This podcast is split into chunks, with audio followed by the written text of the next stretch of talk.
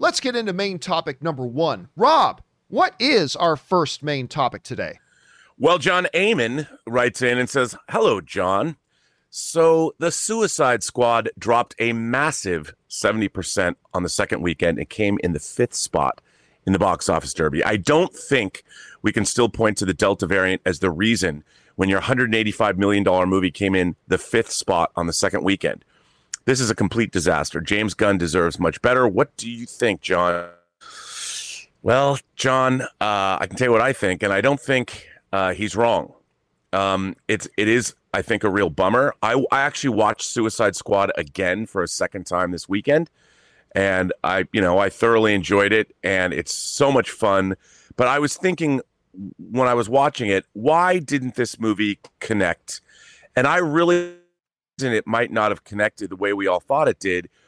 Is it's really it's really niche. I mean, it has a very specific tone to it that is very much James Gunn. You see it in Slither, you see it in Super, you've seen it in Guardians of the Galaxy. But where Guardians of the Galaxy, even though it had Groot and it had Rocket in it, I think it was more accessible in terms of its humor to general audiences. Suicide Squad is really more along the lines of Slither. And I think that you have to have a certain sensibility, maybe, and that it might not cross over to all audiences the way Guardians of the Galaxy did. I mean, that's that's kind of what I came away the second time. And Forbes says this: Alas, the Suicide Squad found in week two, dropping a massive 70.5% from an already disappointing 26.1 million opening weekend. That's the biggest drop ever for a big comic book superhero movie, below only the 78% drop for Shaquille O'Neal's Steel Oof, ouch. a $17 million Warner Brothers flick that opened with just $870,008 in 1,260 theaters 23 years ago today among all relevant comic book superhero flicks. You know, I also wanted to say one more thing, John. The HBO Max release, I mean, for me, it was like, I want to watch this movie again. Oh, I just laid down on my bed and clicked it on an HBO Max instead of leaving to the theater. I think all of these things are contributing factors. What do you think? Well, I mean, yeah, you look at this. Look, we always tell people under normal circumstances, normally, what you want to see generally is a 50 to 60% drop at the box office from week one to week two. That's an acceptable range. That's pretty standard. If you drop less than 50%, that's awesome. I mean, that's that's cause for celebration.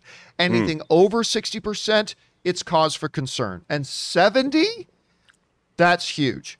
Listen, there are several, just like the opening weekend, there's no one magic bullet here.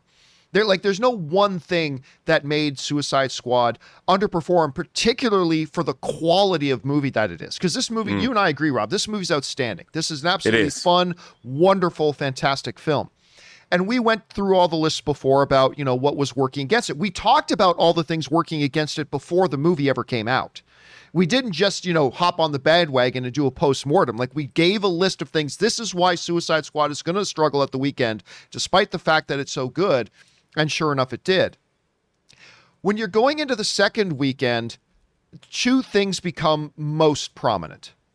Uh, one, the, the the pandemic. Because with the pandemic what you've got is more people weeded out of the people who want to go see it are going to go see it opening weekend. The people who are comfortable to go to the movies they're going to go to the movies on the opening weekend. But rob you cannot underplay this is a huge HBO Max issue. This is a big HBO Max issue. Because you are not going to get second viewings even from people that love the movie. Rob, you and I have friends that loved Suicide Squad and they went to the theater to see it. But then when they wanted to watch it again, they just sat at home and watched it at home. I mean, that's the thing. You eliminate second time viewings from that, and you're going to get a big drop off from that. So, we all we already have an environment where people who are comfortable with going to the movie, they're going to go earlier and then the HBO Max thing killing any second viewings. Now, some people might want to bring up, well, John, look at Jungle Cruise. Jungle Cruise took a 55% drop, which is which is significantly less of a drop than Suicide Squad did, and it had home viewings as well. Yes, but the difference between Suicide Squad and Jungle Cruise was that Jungle Cruise, you actually had to pony up another 30 bucks to be able to watch it at home. Whereas with HBO Max, if you have HBO, you don't have to pony up any more money. And so, look, I'm not saying that HBO Max is the main reason the first weekend had such a struggle. I mean, we gave a big list of nine things there, Rob, about why we felt the the, the first weekend struggled. But we said last week that HBO is really going to kill second weekend stuff because no second viewings. And Rob, like when I go to see a movie for a second time or a third time on the following weekend, I'm usually bringing different people with me. Like yep. I go to see it one weekend with certain friends and I go to see it another weekend with other friends. That's out the window too. So if you're looking for things that account for that extra 12, 13, 14%, I think, look, like everything else, there's not one reason, but I think you'd have to be sticking your head in the sand a little bit not to acknowledge that the HBO Max factor is absolutely huge in killing second weekend, especially with a good film like this. So, and again, you know, they said it right in the question, Rob. James Gunn deserved better. He delivered an amazing, entertaining, fun film. And uh, it's really too bad for the results that it is getting. Anyway, guys, the question is for you 70% can't gloss that over. That is a huge drop from an already small opening weekend for a movie like Suicide Squad. What do you attribute it to? Do you agree with us? A lot has to do with HBO Max. It could be the pandemic. How are you guys feeling about it? Jump down into the comment section below and let us know your thoughts. All right, guys. Uh, and by the way, Jaden uh, Horsley sends in a super chat badge in the live chat. Thank you, Jaden. Appreciate that, man. Okay, with that down, let's move on to main topic number two, shall we? And our second main topic today gets submitted to us by Thomas Patterson, who writes So, the numbers are in. Free Guy scored a box office result of $28.4 million domestically. This obviously comes in ahead of Suicide Squad's 26.5 million and just below Jungle Cruise's 34.5 million. However, unlike those films which co- cost closer to 200 million, Free Guy was made for the 100 to 125 million dollar range. Does this point to the strength of theatrical only model, given that Free Guy was an original film not based on any pre existing IP and actually did better as the weekend went on instead of grosses falling as the weekend went on, like Black Widow and the Suicide Squad did? All right, thanks a lot for sending that in, man. And yeah, listen, a lot of people forget that Free Guy despite having Ryan Reynolds in it, is not a movie that a ton of people were going to go see. Rob, we talked about this a couple weeks ago. It's like, you know, the marketing's whatever. This isn't actually a video game movie. It's not even based on any recognizable pre-existing IP. This isn't a sequel. This isn't a remake. It's it's about a virtual character living inside of a game. I mean, and we talked about how that that's, that's not spelling huge box office success. However, the movie came out and scored extremely well. As Variety writes, box office free guy debuts at number one with surprisingly strong 28.4 million. Again, the budget for this movie came in around 100 million, and the opening weekend, if you count international numbers, have already made half of that with 51 million dollars collectively at the box office. For a small film, not based on any pre-existing IP, which I would argue, Rob, in a pre-pandemic era wouldn't have done all that well. And this movie's fantastic. Like, I absolutely love this movie. I've been encouraging people for weeks that if you're going to go to the movies this weekend, do a double feature. Go see Suicide Squad and Free Guy, and you're going to have a good time. I had an absolutely delightful free time. But, Rob, one of the things they bring up in the email is really key here that unlike a lot of these other movies like Jungle Cruise, like Suicide Squad, like Black Widow, the opening weekend numbers dropped from day to day. Whereas with Free Guy, they actually went up because word of mouth started getting out about it and it just started to go up. And it's not rated R like Suicide Squad, so parents couldn't hear, oh, that's a good movie, let's bring the kiddos. So that was kind of working against it as well. And they actually went up. Now, we're going to talk in a minute about Disney obviously being very happy with the results because they've already ordered a sequel, but we'll talk about that in just a minute.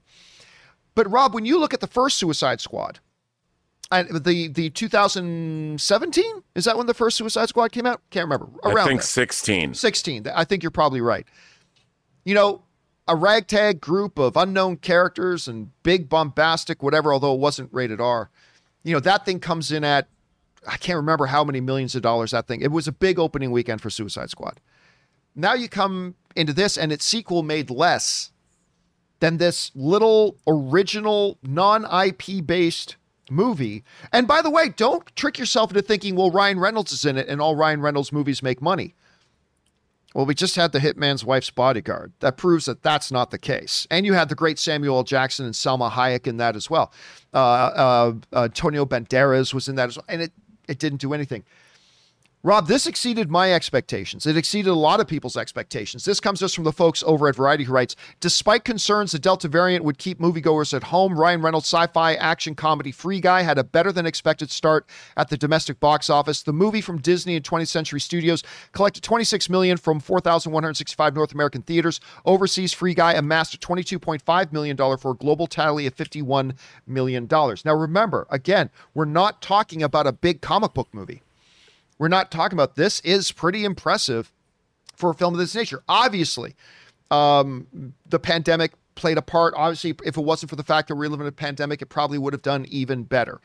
But this is a great result for this. And Rob, I think when you start looking at something like this, where you're seeing this little movie, not based, it's completely original, not based on any pre existing IP, doing numbers like this, and doing better than a comic book property like Suicide Squad, competing with a big recognizable IP like Jungle Cruise with Dwayne The Rock Johnson in it.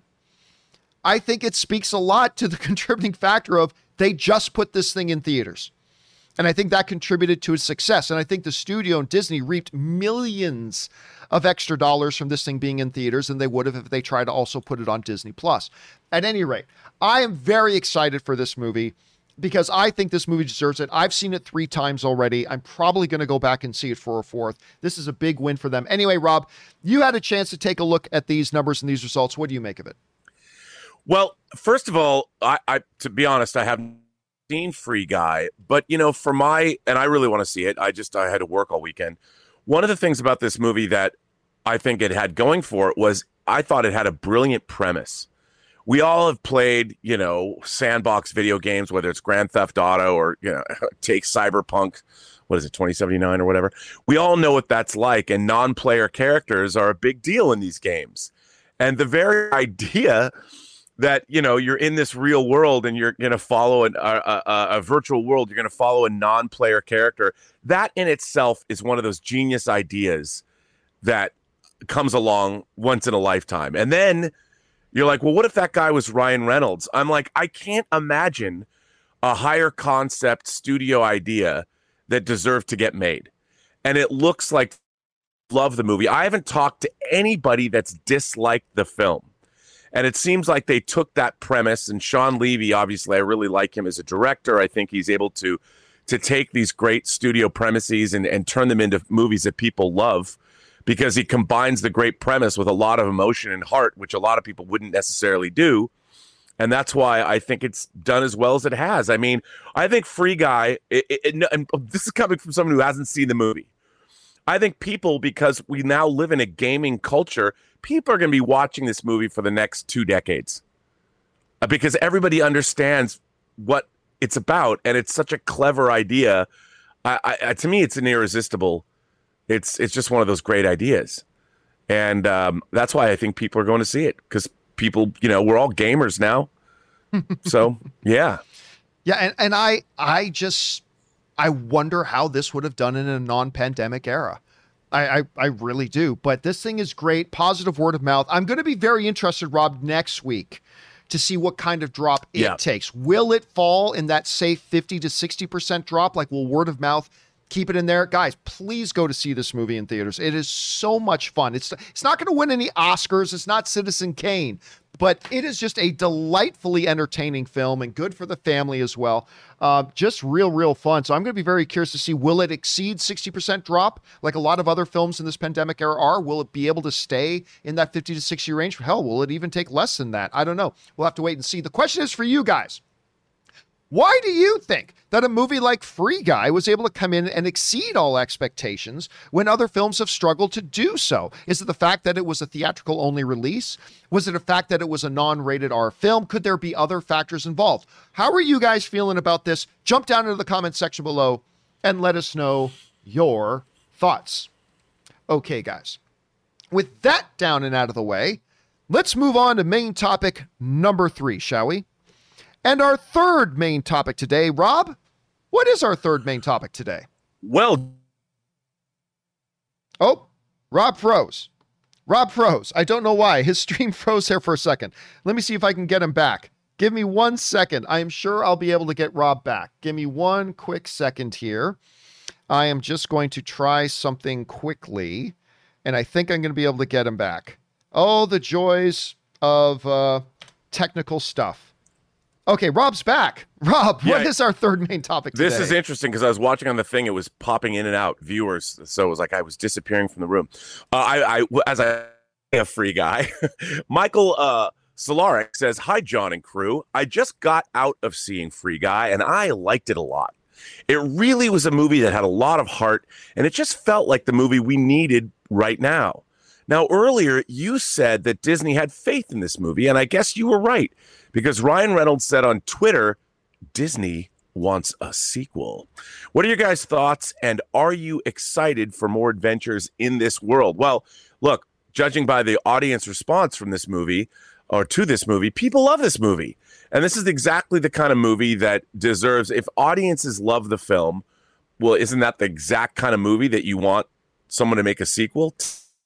Think that I have to say when I went and saw Deadpool 2, I'm like, I look, everyone loved Deadpool, but could Deadpool 2 be just as good? Well, it was, you know, and I I I think of Ryan Ryan Reynolds would not I don't think he would allow a free guy to be good. So I'm excited, man. I I'm I'm excited for people that really like a movie. I like hearing people positive, not saying this movie sucks. So tired of that. Uh, and and it's great. I think it's great. And um, Variety says, according to Ryan Reynolds, a Free Guy sequel is in the cards. Reynolds, who stars in the action comedy film, tweeted the news on Saturday. And after three years messaging hashtag Free Guy as an original IP movie, Disney confirmed today they want a sequel.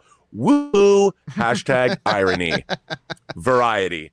So yeah, man, what do you think? I mean, you've seen it obviously I'm talking out of my wazoo because I haven't, but I would just assume uh, that it could only be a good thing. Yeah. Yeah, well, I mean, we talked the other day about the fact that one of the reasons, at least Shawn Levy, the director of the film, what he said, and we quoted him on this show, he said that the reason Disney wanted to keep it theatrical was because they really believed it could find an audience and they really believe it could be the start of a new franchise. They believed in it that much. Well, that's all great. You know, as we say on here all the time, Rob, everybody's got a plan until you get punched in the mouth. And I think that's what happens. And but you know, this thing opened up. It exceeded expectations at the box office. It, given current circumstances, I should say, it, it exceeded expectations. And Disney was clearly happy with the results. And they've told Ryan Reynolds that they want another one. And to me, this is great. Um, because, like I said, I have seen this movie now three times. Three times I've gone to see it.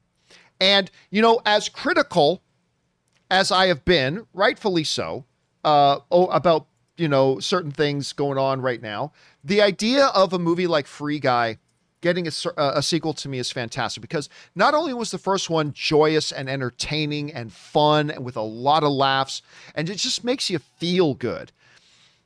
It is also a world that they created that you can tell more stories there. There are more to tell. There's next chapters to come. What happens now? For those of you who've seen the movie, you know what I mean. It ends on a certain note. And it's like it ends. Here's how I'll put it the movie ends like chapter one of a new story.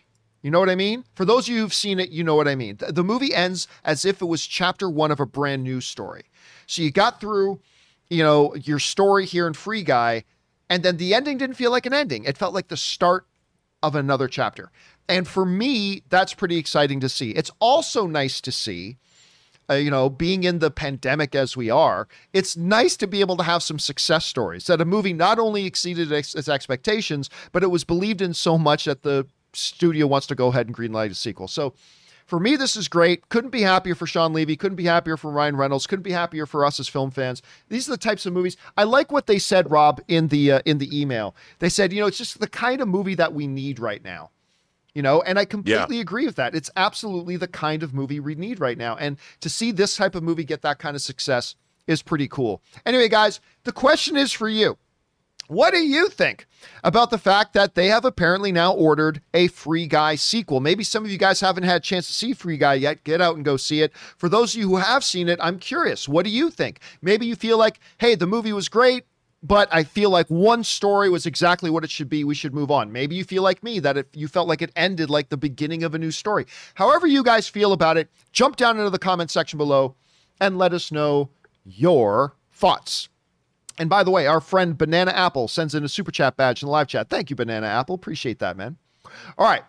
Uh, with that, and by the way, our friend John Demoto also sent in a super chat badge. Thank you, John. All right.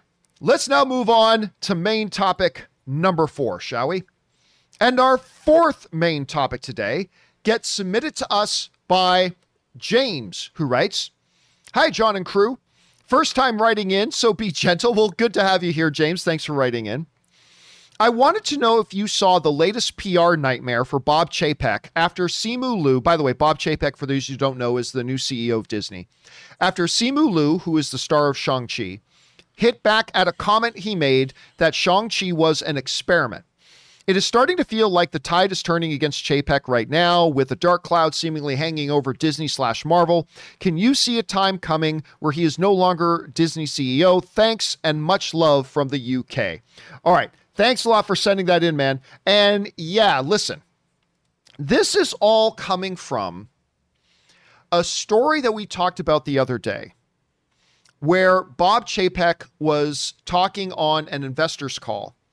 And he basically said, where he confirmed, yeah, we are keeping Shang-Chi as a theatrical release. We are not going to put it on Disney Plus. Hell, even if we wanted to, it's too late for us to do that, which no, it wasn't. It's not too late for them to do that. But you know, and I think kudos are deserved that they're keeping Shang-Chi a theatrical film. That's how the filmmakers want it. That's how the stars want it. That's how us cinephiles want it. So that's great.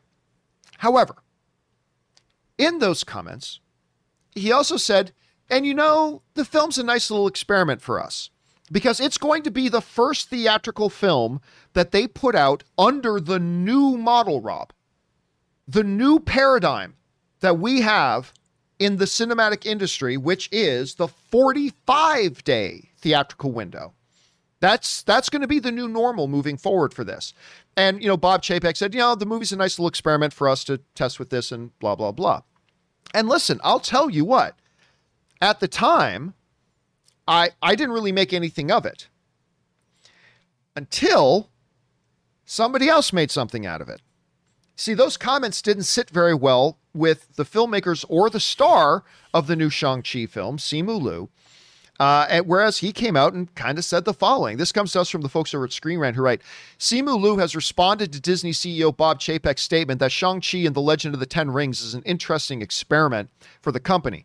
Speaking at the Disney Q3 uh, earnings call on Thursday, Chapek confirmed that Shang-Chi will have an exclusive theatrical release for 45 days before heading to streaming.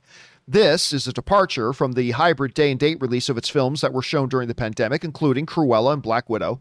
The Disney CEO called Shang-Chi's theater only premiere an interesting experiment. And that came to us from there. All right. On its surface, I didn't really make anything out of this too much. But but Simu Liu did, because this is what he said. Simu Liu put out a tweet that said, We are not an experiment. We are the underdog, the underestimated. We are the ceiling breakers. We are the celebration of culture and joy that will persevere after an embattled year. We are the surprise. I'm fired the fuck up to make history on September 3rd. Join us. And that comes to us from Simu Liu. All right. Let me say this first. Let me say this first. Do I think that when Bob Chapek came out and referred to Shang-Chi as an interesting experiment, that Bob Chapek was intentionally belittling and, for lack of a better phrase, downsizing the importance of the movie Shang-Chi. Let me go on record to say, no, I don't believe Bob Chapek int- was that. I do not believe that was Bob Chapek's intention. All right. Let's be very clear about that. Bob Chapek did not intentionally try to undermine and belittle um, his own stars and directors and movie by calling it an interesting experiment. Clearly, he was referring exclusively to the new 45 day theatrical window. That is what he meant. Okay? That is what he meant. But, Rob, when you're in a position like Bob Chapek, these type of verbal blunders are not the things we ever saw Bob Iger do. Bob yeah. Iger was always very, very careful and understood perception and understood because listen, if Bob Iger had been doing that call, when somebody asked him about, you know, are you going to make Shang-Chi a, a Disney Plus premium release? He would have said this. Bob Iger, the master communicator, would have said, We are so excited for Shang-Chi we have assembled a tremendous. You go back and look at any of Bob Iger's other statements that have come out about movies. This is exactly what Iger would have said. We are so excited about Shang-Chi. We have gathered the greatest talent. We are so excited in an absolutely explosive on screen talent like Simu Liu and our director and our screenwriters. We believe this is going to be a cultural touchstone film, and we couldn't be more proud of this movie. And entering into an experiment of the 45 day window and blah See, it comes across very differently because, Rob, if you're a filmmaker, whether you're a, a, writer, the director, the, the cinematographers, the actors, whatever, and you committed months of your life, in some of their cases, years of their life, day in, day out, painstakingly, blood, sweat, and tears, pouring every bit and ounce of passion and energy you have into a project. And then when your movie gets brought up in an investor call, the most the new CEO can say is, uh, the movie's going to be an interesting little experiment for us. It's like, what the hell is that? What the hell is that? And, and again, to me, it just shows again the inability of Bob Chapek to truly wear the captain's hat, to be the guy. I mean, look, maybe that's too harsh. Maybe that's too harsh. Maybe, maybe a, a, a more gentle way to say it is he clearly has a lot to learn from Bob Iger. Because Simu Liu and the other creators of Shang-Chi are sitting there saying, look, this is an opportunity. You're going to be quoted by media all over the world. What are you going to say about our movie that's coming out in a couple weeks? It's going to be an interesting experiment with our 45 day window. Really? That's what you have to say about it? Because whenever Iger talked about any of their movies, it was, it's going to be fireworks. It's going to be sex parties in your mouth. It's going to be like you know, the heavenly angels came down and scrubbed your bum with gentle toothpaste. I don't know what that means. I'm just, I got words coming out of my mouth. Wow, but Bob that... Iger knows how to sell a movie, whatever. And Bob Chapek, I, am and I'm sorry, I get it. Listen, I fully agree that Bob Chapek did not was not intentionally trying to undermine or undersell Shang-Chi. He wasn't trying to insult it. He wasn't saying the movie itself was an interesting little experiment. I, I understand he wasn't saying that. But when you are the leader of Disney, you've got to understand that your words matter. How you are perceived matters. Your filmmakers, the people who work for you, are listening. And when you have an opportunity in a platform like that, and all you can say about it, where Bob Iger would have been coming out and shooting off fireworks in the sky, all you can say is, yeah, this is going to be an interesting experiment. I don't know. It just shows again was this a vile, underhanded attack on Shang-Chi by Bob Chapek? No, it wasn't. But does it show once again that this dude's kind of clueless? It kind of does, because when the star of your movie is saying, like, listen, I just feel like that was a backhanded slight on us. Instead of selling our movie, instead of popping our movie, instead of telling the world about how excited you are for our movie, all you can say it's an interesting experiment for a 45 day window. We're not an experiment. We're more than that. And I think that's what they took personally. And should they have taken it that personally? Maybe yes, maybe no. But again, it just highlights, Rob, I've said it before, I'll say it again. When you are in the position that Bob Chapek is in, you are trying to fill the shoes of Big Papa Iger. You have got to be more cognizant of the fucking words you are using. You have got to be more cognizant that you aren't just speaking out of your ass. You're speaking as the CEO of Disney, and what you say is going to have ramifications. You got to be aware of how your words are going to be perceived. So I believe this was a brain fart blunder. I'm not evil, underhanded, stupid decision. It was just a brain fart. I think this was a brain fart on Bob Chapek's uh, uh, uh, spot. Hopefully, this will be a learning experience for him. He'll understand shit. I re- but Rob, when you you start looking around at everything, everything seems to be PR nightmare after PR nightmare after PR nightmare right now, and this was just a simple, easily avoidable thing. Anyway, Rob, you saw this. What's your take on it? Well, first of all, this is also an important film culturally. Yes. Uh, the same way that Black Panther was an important film culturally for Disney. And whenever you're dealing with with that, you have to be mindful. What I really liked about Simu Liu's um, tweet, he says, "We are not an experiment. You know, we are the underdog, the underestimated. We are the ceiling breakers. We are the celebration of culture and joy that will persevere after an embattled year. We are the surprise. I'm fired the f up to make history. Join us." I think his response was actually quite a good one in the sense that I'm sure Bob Chapek, thinking he's on an earnings call, uh, earners, I mean, uh, shareholders want to hear things without hyperbole.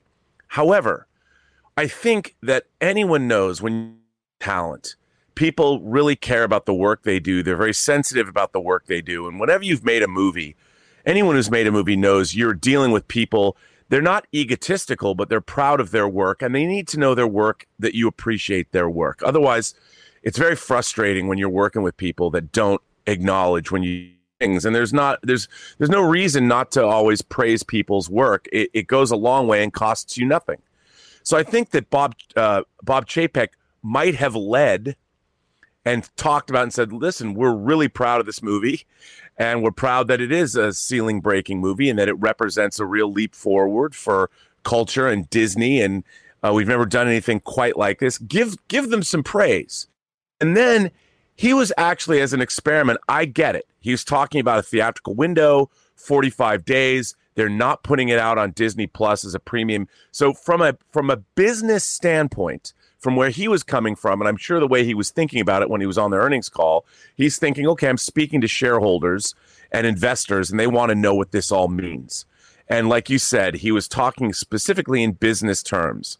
But no these Disney shareholder calls are being reported I- everywhere. You know, why why not always lead with how proud and excited you are with this new film? Why not just say that? Praise the cast, the crew, say everything about it, and then you say, and that said, you know, uh, we're we're during a pandemic, we're we're going all in on a theatrical release and and celebrate the movie. I mean, when you call it an experiment and you don't lead with that, Bob Iger would never do that. Bob Iger understands talent relations. He understands how far a few nice words go. And on an earnings call like this, why not throw in a few great words about your product before you talk about it being an experiment? This is talent relations and filmmaking 101. And like you said, John, this is a is not a rookie mistake. This is a big mistake. And Yeah. that guy's running Disney. And you know, how many of these cumulative little faux pas are going to happen? Uh, I, it's not good. It's not good. And what I what it ma- gives me pause, like shouldn't somebody running a major motion picture studio that has a global reach know these things? You you have an advisor that says, okay, on this earnings call, you might want to lead with these things. Here are your talking points.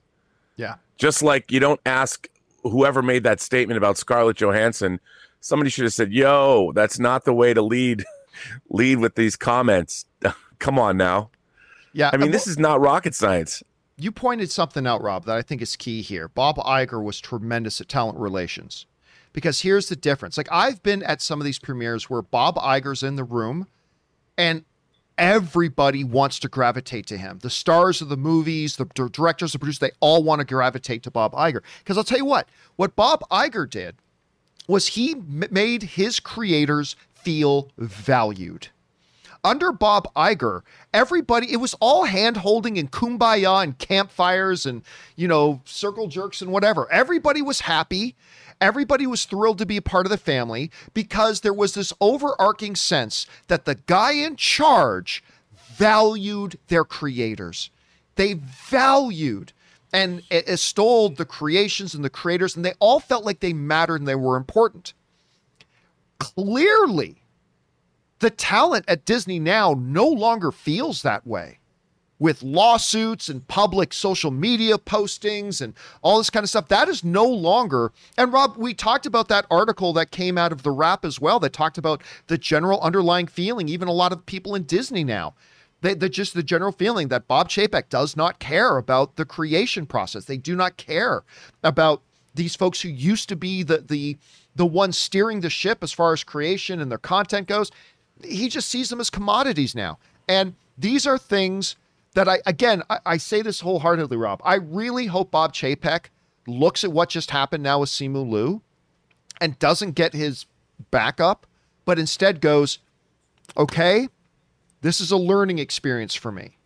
This is a clear, big example of how I can get better at doing this job and and move forward because man so far to me it's been blunder after blunder and i, I really hope he and listen let's not Well- pretend that let's not pretend rob that this is an easy job the ceo No. of disney is not an easy job and to make it worse he's trying to fill the shoes of one of the greatest executives of all time in bob Iger. that's not easy either so we'll give him that Um, I also wanted to point out they announced, of course, that they're making a deal with Emma Stone to star in another Cruella movie. And they are specifically addressing back end issues and and day and date releases and things like that. You know, and I think they put that news out to sort of mitigate what was going on with with um, Scarlett Johansson, which I also thought was kind of a blunder of a move. You know, it's kind of a transparent, oh, see, we're trying harder, we're doing this, and it's like you know what? You shouldn't run your business that way. Um, and I, I that that kind of of negotiating in the public sphere i mean maybe that could work for some people beneath what disney should be doing. And uh, you know we just you just need people that bob Ch- bob chapek did not grow up around talent the way bob Iger did. And bob Iger saw how to manage talent. And that's part of the reason he was as well liked as he was. I mean did you ever see Bob Iger without a smile on his face wherever he was out Never. in public where he got his picture taken. I mean Never. that I mean, he had a perfect smile, you know, and, and you're you're you look at that guy and you're just like I, I look at that dude and you know when you he and I used to play squash, I always wanted to be him even though he would beat me all the time. so, you know, what a guy. He could beat you on the squash court. By the way, that's all a joke. It's a runner joke we have, but uh this is something people learn and this is people who work in the entertainment business, the real successful will know how to manage talent. yeah and It by is the way a, it is it is a skill. That uh, Emma Stone situation, I was reading in Hollywood that Emma Stone's management is using the Scarlett Johansson lawsuit, use that lawsuit as leverage to get uh, better stuff for Emma Stone out As of it. well So they should. good on you, Emma. Good on you. By the way, our friend uh, uh, Pokehon sends in a super chat badge and live chat. Thank you, Pokehon. Anyway, guys, listen uh, uh, again, just to reemphasize again, just so there's no misunderstanding, was Bob Chapek, the new CEO of Disney, trying to undermine and disrespect Shang-Chi. Obviously, that was not his intention. That was not his intention. This was a mistake, but it's another one in a long growing list of mistakes. And here's really hoping that he learns from this and understands that if you're going to be the CEO of Disney, you've got to be aware of how you're communicating because now your talent doesn't like you. Your talent and your creators don't like you the way they adored and idolized Bob Iger. And here's hoping Bob Chapek, Chapek can take this, learn from it, grow from it, and become a better CEO. Question is for you guys What do you think about this whole situation? It's getting kind of messy over there. What are your thoughts? Jump down into the comment section below and leave us your thoughts there. And by the way, Stefan De, uh, Delin Wouters sends in a super chat badge in live chat. Thank you for that, man. I appreciate uh, that very much. All right. With that all down, guys, let's now move on and start taking your live comments and questions, shall we? How do you send in a comment or question to be read in this part of the show? It's easy. Just go down to the description of this video and you'll see a tip link. Click on it there manually, or you could enter it in manually simply at www.streamelements.com slash movieblogtv slash tip. You'll be getting your comment or question on the show if it's appropriate for the show. Obviously, we don't guarantee we'll read your comment depending on what you write. But you'll begin your comment or question on the show if it's appropriate for the show. And of course, you'll be supporting the channel at the same time. And all of us here at the John Campea Show, thank you guys so much for that support. And by the way, Dino Vader also sends in a super chat badge in the live chat. Thank you, Dino. Appreciate that. All right, guys. Listen, I'm going to let you guys know. Oh my God, Rob, the number of, of comments and questions that got sent in this weekend like over the weekend was record setting. We have a lot. We have a lot to get through. So, just so you guys know, we're going to do the show. We're going to get through as many of these comments and questions as we can. And then I'm going to get ready to go to the see uh, Shang-Chi tonight. And a little bit later this evening, your own Robert Meyer Burnett is going to be doing a big companion video to get us all caught up on these questions. So if you sent them in and you don't see it answered in today's show, it'll be answered a little bit later in that companion video. Okay, just to give you guys a heads up on that. All right that down, let's get into it, shall we? And we're going to get things started off here with Death by Snoo Snoo, uh, who writes, um, this sounds like somebody who watches Genie. Anyway, next up. Every so often, a piece of media comes out that makes me say out loud to myself, You're an adult. Why is this so distracting? In the What If episode, all I could think of is, Steve, stop. She will break you. I forget what the episode was about. Okay, yeah. Because I'll say, listen, I didn't, I did not love the What If episode with Captain Carter, even though I'm a huge Agent Carter fan. I didn't like the episode, but one of the things I liked that they did, uh, Rob, I don't know if you've had a chance to see it yet.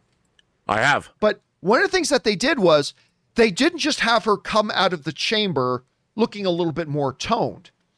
They did to her what they did to Steve. Steve grew a bunch of inches, everything about it. Because when she stepped out of the chamber, woo, she looked like a machine. Like she looked huge. And you're right. Then seeing that with little Steve, it's like, man, she will break him. she will absolutely break him. But I like that they did that design wise, because that's exactly what happened to Steve when he was in there. So that should be what happened to her as well. So, I, what, what was your general thought on uh, What If, Rob? Well, I mean, I was a huge fan of the comics growing up. I loved What If, even though a lot of them ended with the end of the universe. But I, I really enjoyed it, and the the um the I liked the first episode. You know, what if it, it did what it's supposed to do? You know, what if something in the Marvel universe went differently than we know? And I I enjoyed it, although it was a little. I was surprised they basically just replayed Captain America with uh, Captain Carter in the role. Yeah, I agree. And I, I wish that they did more with the story. Like, did I like? I liked seeing Steve Rogers flying the Hydra Smasher. I thought that was pretty cool. Hydra Stomper, pardon me. And I know that you know Hot Toys has announced they might do a toy of that. Very exciting. But I wanted I wanted something a little bit more clever in terms of where they took the story um, it would have been it would have been more interesting to see rather than just a re- rehash or a replay that they did. All right, next up, we got uh, Alejandro who writes Titans season three is out. I sense you don't like it. Uh, thoughts? I thought season two improved noticeably in the writing. The Batman casting does seem horrendous to me. Too old, not not tough like a Roger Moore James Bond. But I saw improvement. Will you watch it? Nope. I'm done with Titans. I, I watched season one. It's not very good in my opinion. I mean, I know for some of you guys you liked it, and that's awesome. I celebrate that. But for me, it just was a show that didn't work. So uh, I tapped out on it after season one. So I have no intention of watching season three. But I'm I'm super excited for those of you who are fans of Titans that you guys now have season three to watch. All right, and by the way, Dragon Ten sends in a super chat badge in the live chat. Thank you, Dragon Ten. Appreciate that, man. Okay. Next up, we got Major Tom who writes Hey, John, as someone who has had COVID at the beginning of the year and then been vaccinated, uh, VOD has been a godsend for me. HBO Max and Amazon Prime have been necessary for me. I currently live in a hotspot for COVID, so I don't feel comfortable going back to the movie theaters while people are acting like COVID's not a thing. Uh, with the Delta variant making its round, I'm even less inclined to go out because I don't want the virus again, but I will risk going to the theaters for Dune. it's funny how many people I hear saying that. Listen, I as as somebody who is vaccinated, I and I look at the numbers. By the way, let me just bring this up quickly. As I look at the numbers of uh, of what's going on here, let me just bring up this this study I found. So basically, as we're looking at uh, numbers of out of all the most recent COVID cases in the past month, how many of those people got it who aren't vaccinated and how many people got it who are vaccinated? I mean, if you look at California, 98.6% of the new COVID cases are amongst people who haven't been vaccinated.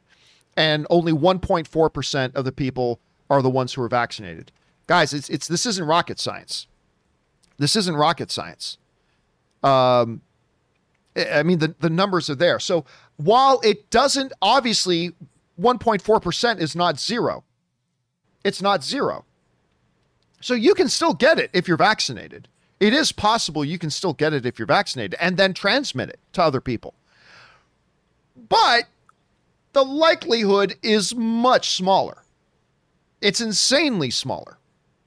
So I personally do feel comfortable going out and about as a vaccinated person, but I don't blame anybody at all when you look at what's going on in the world. And the fact that these numbers aren't zero, I don't blame anybody that says they don't really feel comfortable, even if they're vaccinated, going out into something like that. I totally, I get that. I do.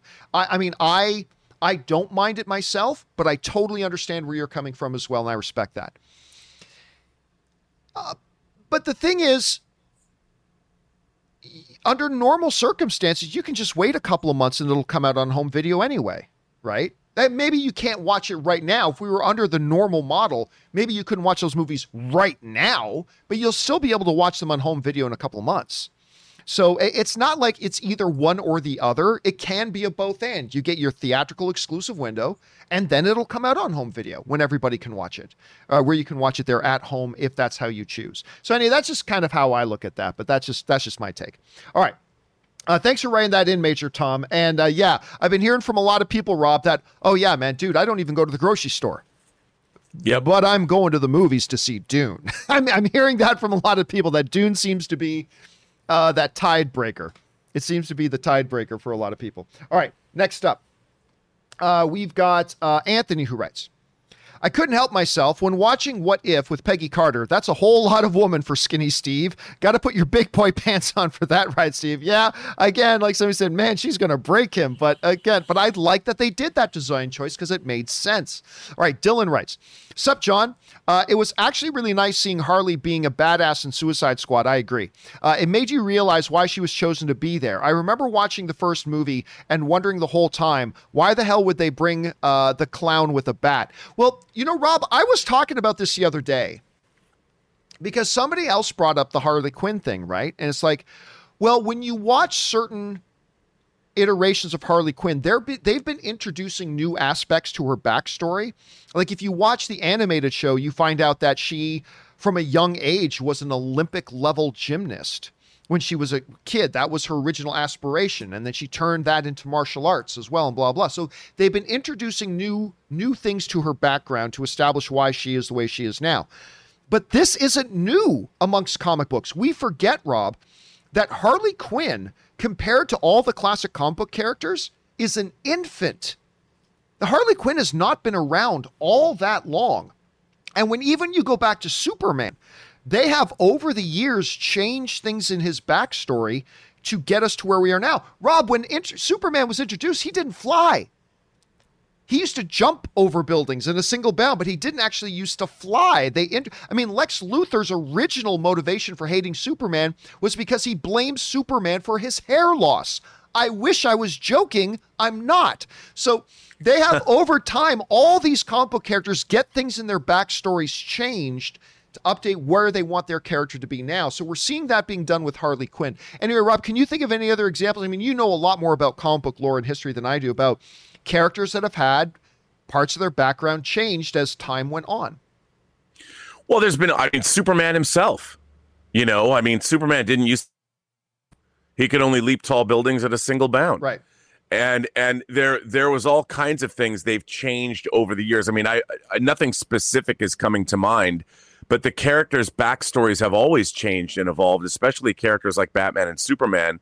I mean, they've added family members, you know, they've added Krypto the super dog, and and they've done all kinds of of things to the character. This idea that there's one definitive backstory, they've always been evolving, and that's why what I really like is when we do see the Marvel Cinematic Universe, the DC, what do you call it, extended universe, that they've come up with their own it's kind of an amalgamation of all the different parts and and origins of the character over the years and they created sort of definitive backstories for them in the medium they're in. So the marvel cinematic universe is not entirely accurate to the comic universe but nor should it be. And i i like when they do that. I like like with with harley quinn defining more of her backstory because she does things in the Suicide Squad in the movie where you're like, okay, well, how did she learn how to do all of that? You know, she's she has certain physical attributes and abilities. You're like, wait a minute, where did that come from? And I think it's cool when they do that, and I think it's important, and uh, it makes it more enjoyable from a viewing standpoint. You can be like, oh, that that's the deal. But I know a lot of comic purists are like, well, that's not how it happened, Rob, in the comics, and I'm like, yeah, but what how far back do you want to go how do you want to define this canonistic background for a character and i like the fact that they animated series version the comic version the mcu versions they all have their own definitive backstories i think it's a good thing for all of us all right next up we've got ted who writes one of two John, I feel like you have an actual disdain for people ch- that choose to watch a movie at home rather than theaters. No, no, no. I have a disdain for the choice. Just like if you put ketchup on your eggs, I have an extreme disdain for your choice but I don't have disdain for you. You have the right to do that if you want. Anyway, uh, HBO gave me the option to watch their movie on my couch. So I watched it without feeling bad at all for not buying a movie ticket. I get that this model is not good for movies. Well, I'm, I'm glad you get that. it's not good for movies. But I live in a very rural country, and my closest theater is, holy shit, is 90 miles away. I will Ouch. almost always choose the convenience of my home watching if I can. So please, WB and Disney, take the decision out of my hands. Well, listen, two things, Ted. First up, I don't have disdain for people that choose to sit on their asses and watch their movies at home like they do every single day with every other thing that they do. I just have a disdain for the choice, just like I have a disdain for choice for putting ketchup on eggs. Doesn't mean I have a disdain for you as an individual, not at all. But listen, there are definitely people and circumstances. Like, dude, if I were you, and my closest movie theater was 90 miles away. I mean, yeah, there are still some movies I'd make that drive for. Hell, I drove across the country. I drove 2,000 miles so I could watch Star Wars The Phantom Menace on my favorite in my favorite movie theater when it opened. So, yes, there are some movies I would make that drive for, but dude, it's not a lot of them. If I live 90 miles away from a movie theater like you do, move the fuck over. I'm sitting on that couch next to you for most movies. And there are people with with uh, physical issues as well. Like, listen, they can't get out. Oh, that's totally understandable. I get apps hundred percent, absolutely. 100% absolutely. With everything, there are always mitigating circumstances. Completely. Um, again, I like you acknowledge though, this whole thing is not good for the movie industry. It's just not good. And I'm glad you acknowledge that. So I, I, just think what they should do is like, listen, just get the theatrical window and then let everybody watch it at home like they always have. It's got an exclusive theatrical window. Then when that window is done, it goes on home video so everybody at home can watch it if they want to watch it at home then. So, but yeah, if the option is available to you, and you live 90 miles from a movie theater, like I said, make room. You and I will will order some pizza, we'll get Uber Eats, and we'll sit in and watch it at home because I'm not driving 90 miles, 180 mile round trip to watch most movies. Suicide Squad, I would. Dune, I would. But most of them, I wouldn't. So I totally feel you, Ted. I totally feel you. All right, next up. Sebastian Gomez writes, I'm in love with the Suicide Squad. The more I think of it, the more it's becoming one of my favorite movies of all time. I think it has something to do with my dad going through some burdens. Oh, yeah. Some burdens, as Ratcatcher would say, and it's taken a huge toll on me. I saw the movie at the peak of what, uh, at what have been some of the toughest weeks of my life. The movie just came out just when I needed it most. Uh, are there any movies that came out at the moment when you needed them in life? I think you mentioned Clerks 2. I did, as a matter of fact. And by the way, I, I by the way, Sebastian, I love your message. I love your message. First of all, that moment in Suicide Squad is so tender and so special when she refers to like her dad had a massive drug addiction. And but he still loved his daughter and she referred to it as his burden. And I thought there was something very special about that. But I love what you just said because it really emphasizes that all these movies can speak to us differently depending on where we're at and where we come from in life, right? So for you, that was a totally special moment for you that really drove home. And that's one of the magic things about the movies that I, I completely agree with you on. But yes, Rob, for me, for me, the movie that really spoke to me when I needed it most, and I've talked about it here before, was Clerks 2, because I was living in another city that I had really built some roots in. I had a great family and friend structure at in this one city that I was living in, and I had a job opportunity that would move me away from them. Mm. And I was struggling with the decision. And then I saw Clerks 2 in the midst of that, where the main character, well, one of the two main characters, was deciding he was going to move away for job and move him away from his friends and the life that he had and move him away. And, and how do you balance that out? And that's why, for me, Clerks 2 isn't just a good raunchy comedy. It's actually a very special movie to me. Have you ever had a movie like that, Rob, that it was just a movie that may be great or whatever, but it just it had a special place for you because it spoke to you at a very specific time in your life? Yeah, you know, uh, Inception was that movie for me. And uh, I had gone through a breakup that I would have preferred not to have broken up, and uh, a relationship break. I went saw Inception nine times in the theater. I thought it was eight, but it's actually nine times. And it, uh, you know, Dom's, he was locked in this cycle about his wife, you know, his dead wife that he he couldn't couldn't get away from her. She was haunting him and I, th- I see that a lot of that movie was about him getting over that relationship when she took her own life, and I like that movie really spoke to me. I kept going to see it. I kept going to see it, and and once when I saw it, I was actually at the theater. I was at the ArcLight, and the person that I broke up with was there with her new paramour. Mm. And I was sitting at the bar by myself. You know, I kept going to the movie by myself, and they walked up and were right to me. I'm like, this is great. It wasn't, but mm. then I went and saw the movie again and felt a little better. yeah, oh, they can be so special, man. They can be so special. All right, next up, we got Black Forest, uh, who writes, "I love the Suicide Squad." But I have to say that I loved Free Guy more. Even the WTF moment seemed to be seemed to have roused the audience more. I'm surprised the spoilers have been able to, to, to be kept so quiet. Yeah, I I don't know which one I prefer. I don't I'm not 100% sure if I prefer Free Guy or Suicide Squad. I love them both. But and they are two very different movies. But yeah, man, Free Guy was so delightful. And there are some big spoilers that are just delightful uh, in the movie that really come out of nowhere.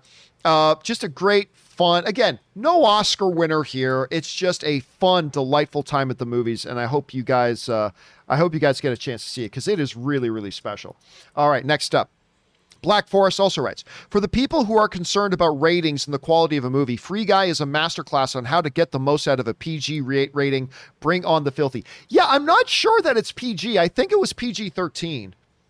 I think it was PG 13. I could be. Guys in the live chat, do you know for sure? But I'm I'm I'm pretty sure it was PG 13, but I'm not 100% sure. If you guys can fire that into the live chat, that would be uh, good to see. But yes, you can get away with a lot. Sapphire is saying it is PG 13, so is Jay Williams, and so is Don. So it was PG 13, but yes, you can get away with a lot in a PG 13 film, even though this isn't the edgiest PG 13 film, but you can get away with a lot.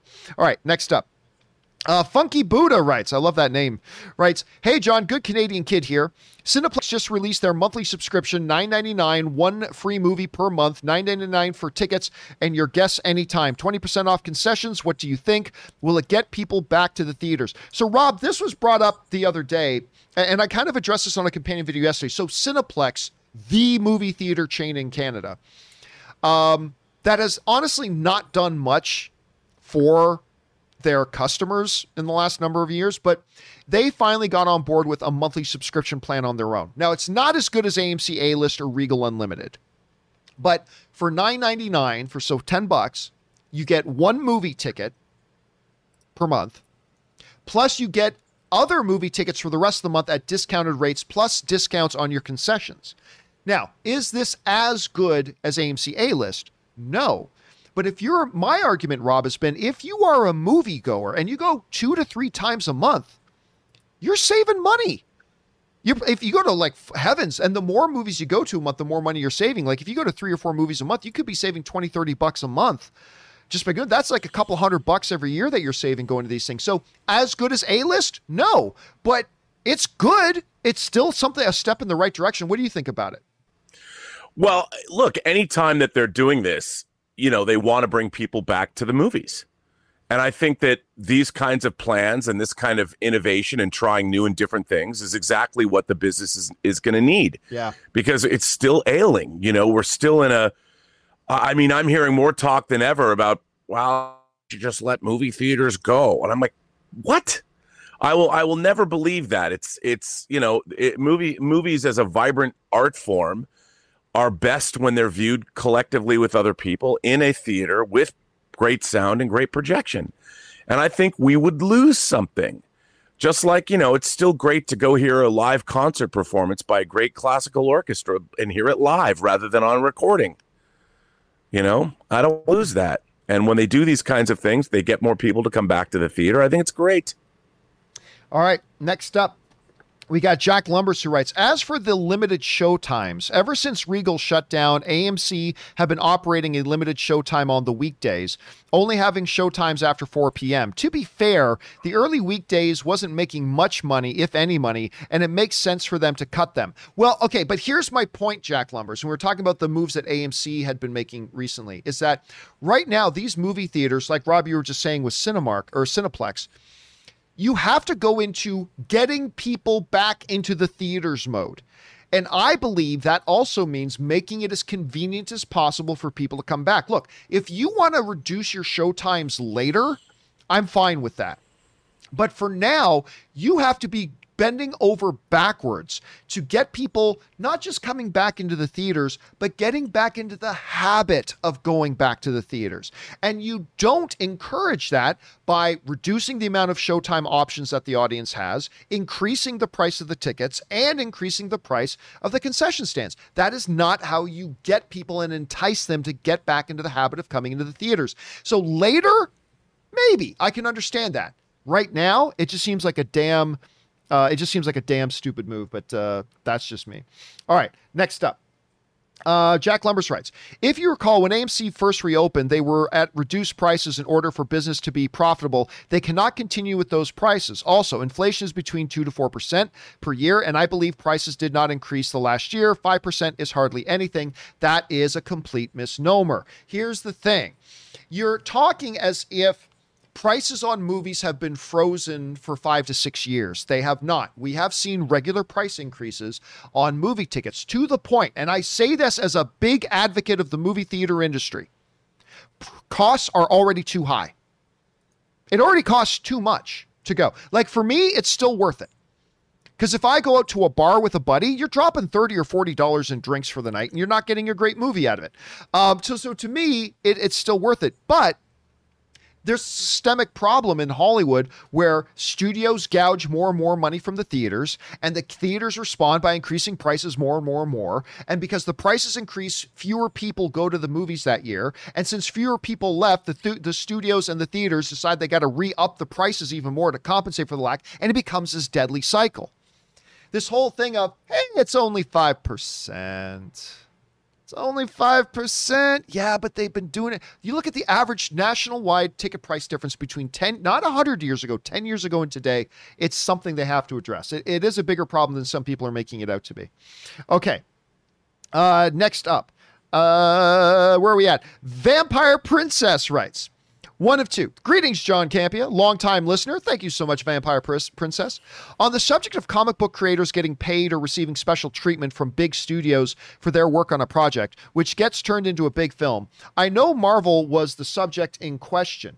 Uh, does the same apply to DC? Yes. Uh, Bob Kane certainly got rich and famous and welcomed into premieres as the co creator of Batman, or was that a different time for a different situation? Thanks. Well, Rob, the thing is about that, that even Marvel, there were exceptions over at Marvel. There were some creators at Marvel that got better deals and got more recognition and got more money and certainly the truths over at DC as well. But yes, it is an issue with DC. I think Rob, the only reason the article didn't make as big of a deal out of it is well, I mean, not not to start a fight, but DC movies haven't been as successful as Marvel movies, and I think that's probably why they didn't make as big of a deal with it. But what would you say, Rob? Do you think that stuff we were talking about the other day applies equally to DC creators as well as Marvel ones? Well, I mean, yes. I I, I think. Look, when you're making films, obviously, uh, every every film is its own business, you know, and you have to think of it as you're building something from the ground up. Now, I think the problem with the DC movies is they have been trying to play catch up or or the studio has wanted obviously the same success as Marvel Studios, but they never were willing to do what Marvel Studios did to get that success, which was have long-term plans and and slowly build. I mean, they wanted to get Avengers money right away. And I understand that. I understand that impulse, but at the end of the day, you still have to make great movies with great characters and great stories. And I think that DC has shown, I think, their biggest success. They've got Joker, they've got Aquaman, and the first Wonder Woman. I think are their biggest. And and Batman v Superman actually did make close to nine hundred million. All of those movies, though, work kind of on their own. They don't work like Marvel movies at all. And so I think that's kind of an. I mean, Batman Superman was trying to build something up, but but really, Wonder Woman one exists pretty much on its own. Aquaman certainly we met we met Aquaman briefly, but Aquaman works on his own, and the Joker was its own unique thing. So I think that they should have DC should have started rather than try build a cinematic universe began on their own, but they were they wanted to emulate what was going on at Marvel. And I understand that from a movie from a money standpoint, but that's not what their strength has been.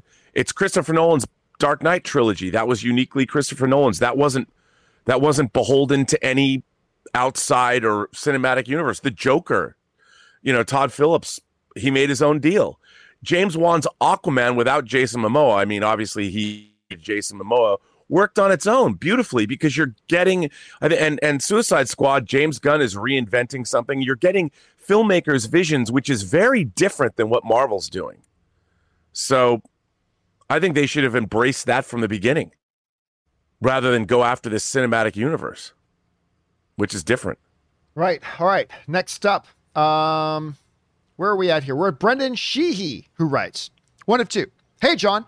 Now that the multiverse has officially begun in the MCU, do you think any of the characters going forward will make use of the fully functional time machine at their past uh, at their past, while also seemingly allowing them to travel to any place in the galaxy in the alternate timeline. Uh, the thought of mixing the time machine uh, contrivance of Endgame with the multiverse consequences of Loki actually makes my head hurt. Yeah, I think on Rob, look, Rob, you know, I say this, and this is unpopular. I really think Marvel needs to move away from this whole time travel multiverse nonsense fairly quickly. Um, I still think, and I have no proof of this, this is just me speculating. Let's be clear. This is only me speculating. I have nothing to back this up with. It's just a guess. I still think that Doctor Strange 2 Multiverse of Madness is going to be the climax of all the multiverse stuff and I think they're going to wrap up the multiverse. I think they're going to, I think, and again, this is just me guessing, it's just a guess. I'm guessing they're going to say all this destruction and chaos and everything that was going to happen as a result of the multiverse, as they kind of explained it in Loki, I think is going to become extremely problematic, and Doctor Strange has to, to finish it. He's got to finish it. And then I think they're going to move on because, Rob, you, you, you and I have talked about that both DC and Marvel at times in the comics have realized that the multiverse, multiple Earths, all that kind of stuff eventually got so convoluted, it made it difficult for storytelling. And they created these big events to bring them back down into one main storyline. So I don't know. How you think they're going to progress with this? Oh, boy. Well, look, I mean, obviously they're bringing in Kang, and and Kang, we've an iteration of Kang, but there it looks like their multiverse is going to go through multiple storylines and they are doing a secret wars show i guess. And uh, look i think that it'll culminate in the next avengers movie. My oh, theory okay. is that it's going to go they're going to there was a great i liked it.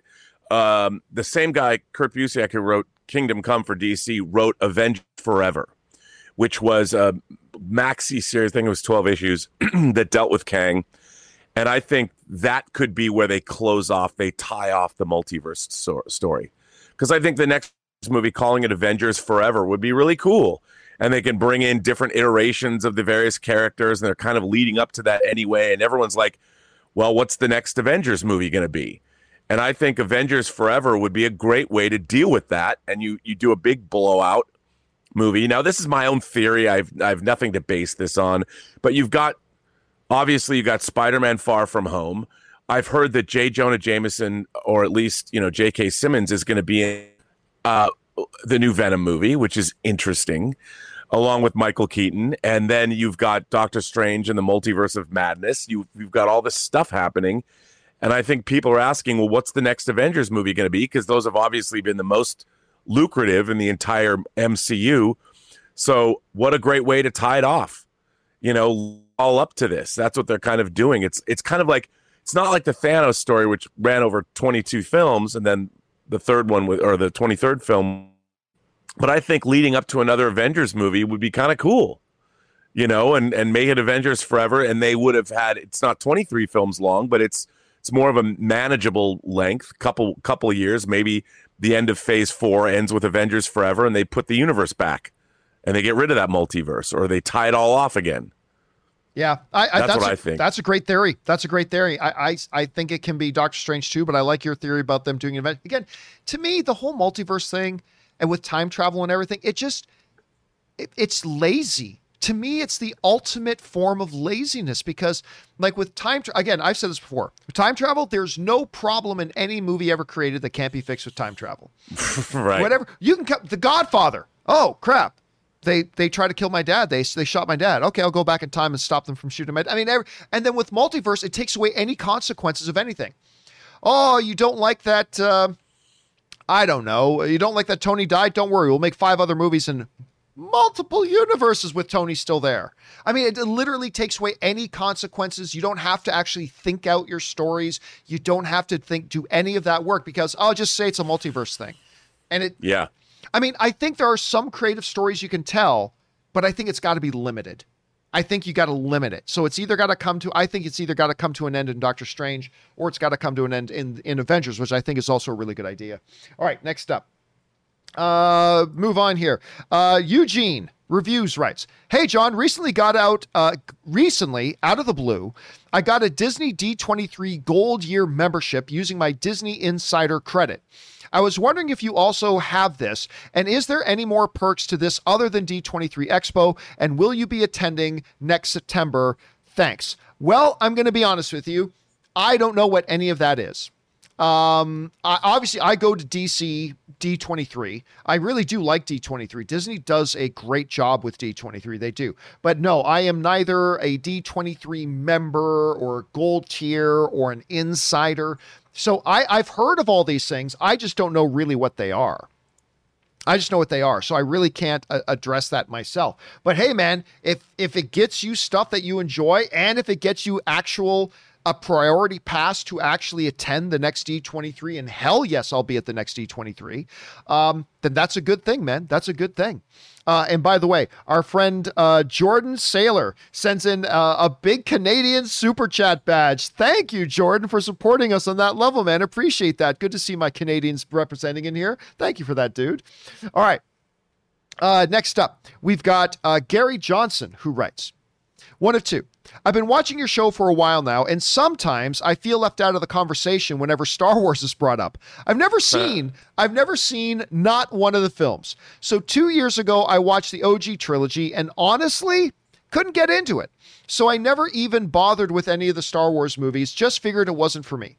But when that first season of Mandalorian came out, I figured, oh, what the hell, I'll give it a try. And I absolutely loved it. I'm so hmm. confused what do I new, do now, John? Well, listen, dude, uh, look, to me, Star Wars is life. All right. I feel like uh, one of the disco boys from uh, from Mystery Men. Disco is life. Star Wars is life. But not everything is going to be for everybody. And listen, I mean, my whole life is revolved around Star Wars, but I don't love everything that's been involved in Star Wars.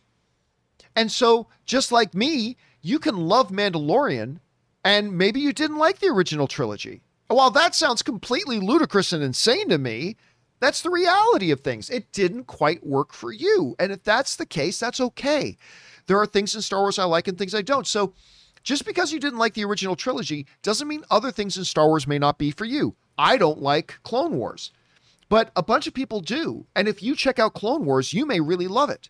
You know, I didn't like The Rise of Skywalker, but you may right? I loved The Force Awakens. Maybe you will too. Maybe you won't.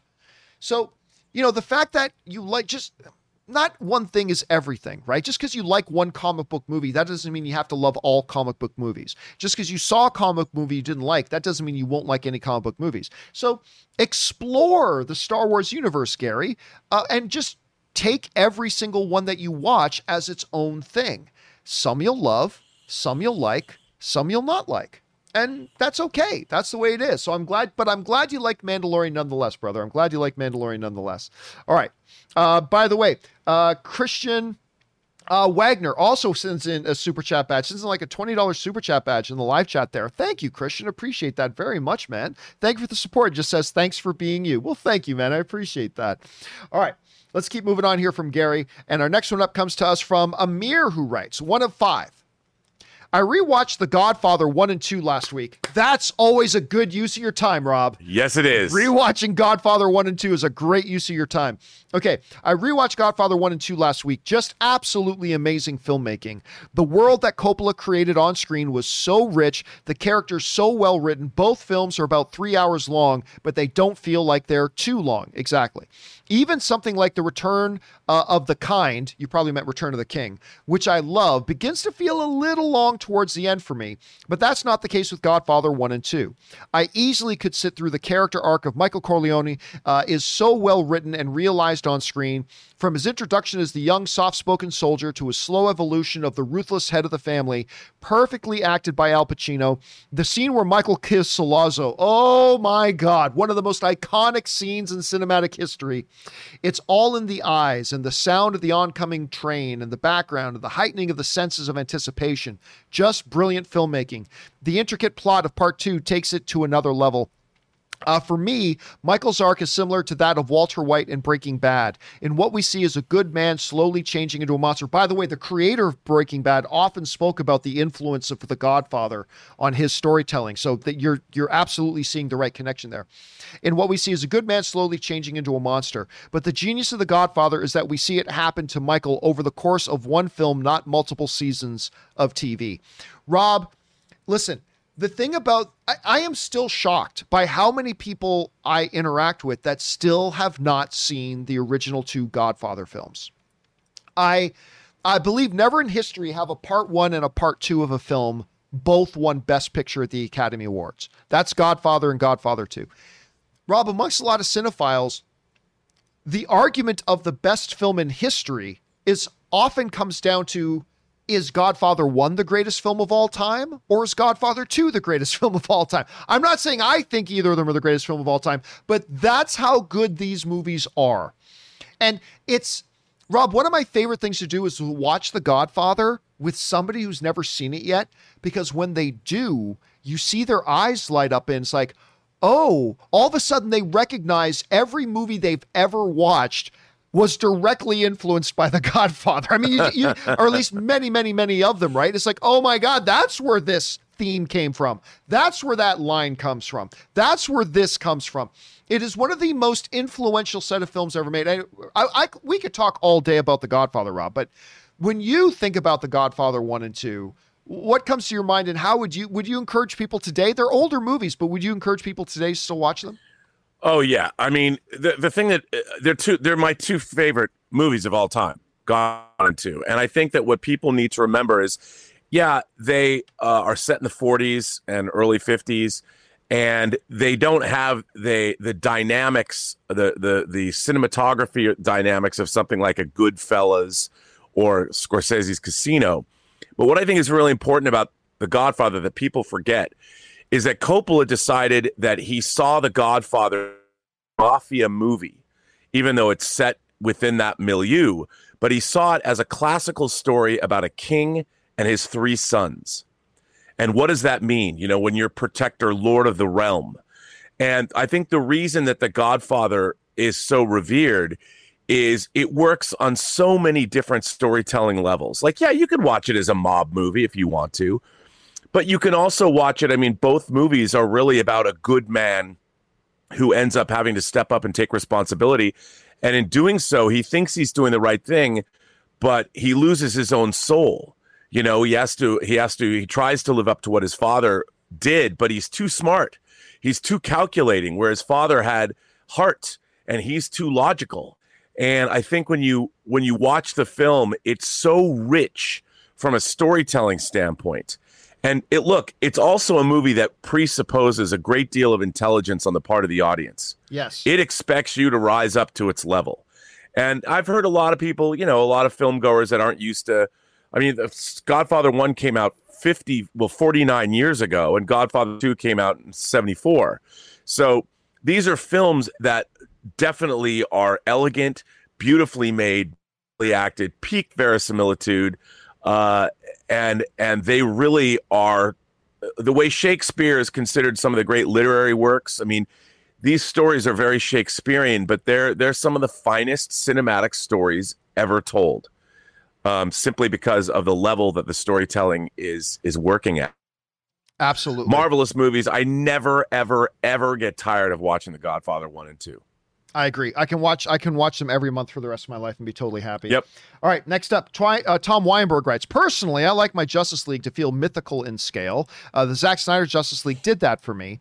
I'm not sure James Gunn would be right for that. That being said, I'm sure he'd make a killer Justice League movie just in his own style. Yeah. Every every filmmaker will bring their own style to something, right? But again, never assume that a filmmaker who hasn't done a certain style before can't do that style. Like if as as uh, Kevin Feige said, a good storyteller is a good storyteller. And I always like to point back to the Russo brothers. If if you took a movie like Captain America: The Winter Soldier, and somebody said to you, "Yeah, the the TV sitcom guys and the guys who made You, Me, and Dupree, they're the ones who'd made that movie," you would never believe it. You would never believe it because it's not something they had ever done remotely close to that before. But good storytellers are good storytellers. And mm-hmm. so I wouldn't put it by James Gunn being able to do it at all.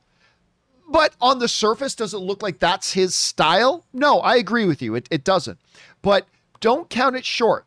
Just remember the You, Me, and Dupree guys made Captain America the Winter Soldier. Never forget that. All right, thanks for writing that in, Tom. Next up, Cody Leach writes, uh, wanted to thank you for being an inspiration to start my own movie channel, which is nearing 60,000 subscribers. That's huge, dude. Well done. Uh, keep kicking ass, John. So, American Werewolf is one of your favorite horror films. It's my number one all time favorite horror film. But what is your favorite vampire movie? Lost Boys is mine. Probably Lost Boys. I, I yeah, I've, I've talked about Lost Boys before, Rob. Um, that to me with uh, Kiefer Sutherland, and it's just that's I mean that was one of my first vampire movies that I really watched anyway. But um, yeah, I, I, I look. I don't have a full list of vampire movies off the top of my head right now, but I my first gut reaction is to say Lost Boys. What about you, Rob? What's your favorite vampire movie? Well, right off the top, I have, I have a lot, but right off the top of my head, I would say Kathryn Bigelow's uh, Near Dark, which came out right. around the same time that Lost Boys came out. But I love Tony Scott's The Hunger, and I love other people might say it's a little cheesy, but one of my favorite vampire movies is a movie called Vampire Circus that Hammer put out. I mean, it's it's a throwback. It's it, it's classical storytelling at its finest, but I love Vampire Circus. Oh, by the way, some people in the chat also put in another one that I would rank very high: Thirty Days of Night, uh, yep, with Ben Foster. And Fright well. Night. yeah, Fright Night, Fright Night the uh, original, good one. Yeah, and of course, what we do in the shadows. so good. Shadows.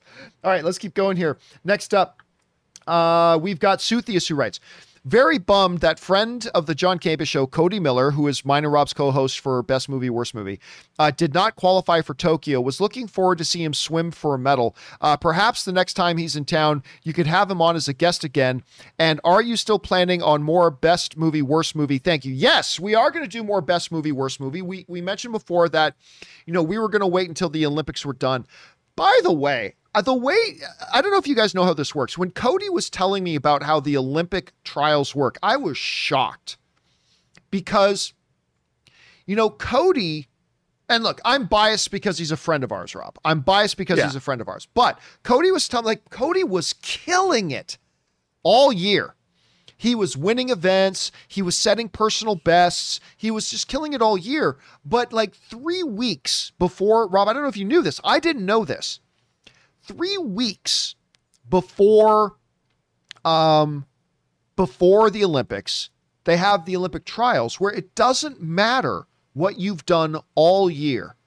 It didn't matter if you've proved all year that you're this. You have this one trials. You've got one race. And if for whatever reason you hiccup or you sneeze or you have you're off by one whatever in this one race, you're not in the Olympics. It's imagine this. Imagine Michael Jordan. They're selecting, you know, an all-star team. And it doesn't matter what Michael Jordan had done for all these years in this one game. And just Michael Jordan, that one day just happens to have one slightly off day, and he doesn't get put on the all star team.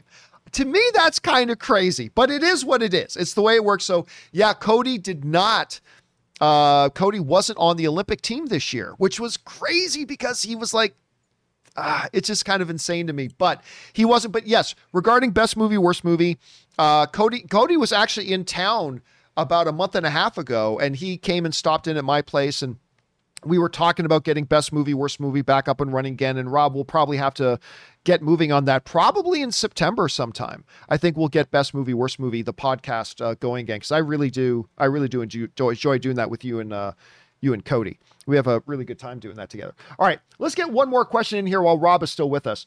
Suthius writes. Mr. Campea, you and I are in the same boat when it comes to a new to new era Star Trek, Abrams and Discovery verse. One of the things that I love about the recent movies is the main overture theme scored by Michael Giacchino. I hope to hear that overture in the next project. Yeah, listen, first of all, let me say this. I kind of compare the situation to like that of the the great John Williams Superman score compared to the new Superman score, the what are you going to do when you're not saving the world part for for Henry Cavill's Superman. Like look, nothing will ever replace the original Superman. Bum, bum, bum, bum, bum, bum, bum, bum. I mean, that gets that gets the blood flowing, your heart pumping, your dick hard. That does that music starts playing you stand to attention. But That's right. but that being said, I'd be lying to you if I didn't say I love the Henry Cavill Superman theme. Oh, like, me too. I I get I I listen to it at least once or twice a week when I'm in the shower. I just turn to my Google uh, device and I say, "Hey Google, play What Are You Going to Do When You're Not Saving the World by Hans Zimmer," and I'll listen to that. And it just gets me ready for the day, right? I got to say that too about the Star Trek themes is that look, nothing re- just like the original Superman, nothing replaces that original Star Trek music. Like nothing replaces it. But I gotta say, Giacchino, I thought the score of the new Star Trek movies, like whatever you think about the movies themselves, I thought the score to it was pretty good too. I, I really enjoy that score. You know, Rob, you and I disagree a lot about new Star Trek, but I, I don't think you and I have, have ever specifically discussed like that the themes and the music and the score for the new films. What did you think about them? Well, you know, I do think uh, there's a there's a piece of music off of uh, the original Star Trek 09 score called "Enterprising Young Men." That is a great piece of music. Mm. Uh, I I and I've I enjoyed uh, that. I think of of all the aspects of the new Star Trek movies. I mean, I enjoyed a lot of the casting. I just thought they were they were directed wrong. but um, I like I like the cast, but the music is Michael Giacchino's music is quite good. Yeah, he, he's. A, I wasn't. I wasn't a huge fan of the, the, what he did for Solo, a Star Wars story. I wasn't the biggest fan for his music on that. Uh, or no, it's not Solo Star Story. I think it was Rogue One. I think he did the music on Rogue One. I wasn't Yeah. super. I love Rogue One. I got to admit, I wasn't really big on that, but I, I think you're right. He's very, very good. Michael Giacchino is very, very good. I just want it to be known something nice about the J.J. Abrams Kelvin Star Trek movies. There you go. Just want to point that it's out. now on record. Hey, Rob. Stop the presses. Uh, listen, I know we, we kept you over time again. Thanks a lot for being here. Of course, you'll be back again tomorrow uh, for tomorrow's show. But in the meantime, Robert, where can people follow you and all of your goodness online? You can find me on Instagram at Robert Meyer Burnett. I've noticed I've been getting a lot more followers, probably from this show, so thank you. You can follow me on Twitter at Burnett RM or find me on my own YouTube channel, The Burnett Work. All right, Rob, thanks a lot for being here. I'll talk to you tomorrow and keep getting ready for that Shang-Chi uh, press Dude, screening on. Wednesday. it's going to be so much fun. All right, thanks a lot, Rob. I'll talk to you tomorrow, brother. Ladies and gentlemen, the one and the only, the great Mr. Robert Meyer Burnett. All right, guys, listen, we still have a little bit of time here before I got to go and start getting myself all pretty for the uh, Shang-Chi premiere tonight. Let's keep on rolling here, though. We're going to pick things up here with Omar from the Bronx, who writes Hey, John and Co. With every new movie that underperforms at the box office, you guys list all the reasons why it happened, but never touch on the truth. Uh oh, do tell. What is the truth, Omar? The pandemic stripped us of the adhesion to the movie theater. Oh, I don't think that's true at all. Whatever, whenever a luxury is taken from you, you realize it is a luxury. Uh, people aren't going to the theater because they have lived without it, uh, and the mental construct construct uh, of going to the movies has been lost. Oh, I disagree with that in total. Uh, hopefully, movie theaters never die out, but watch, but a watch at home model is here to stay. If they try to force people to get back into the theaters, they will fail.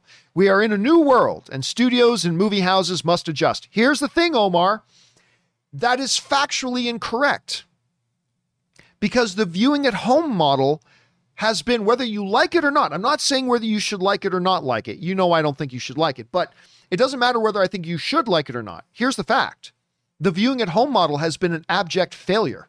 It's been an absolutely disastrous failure. Right?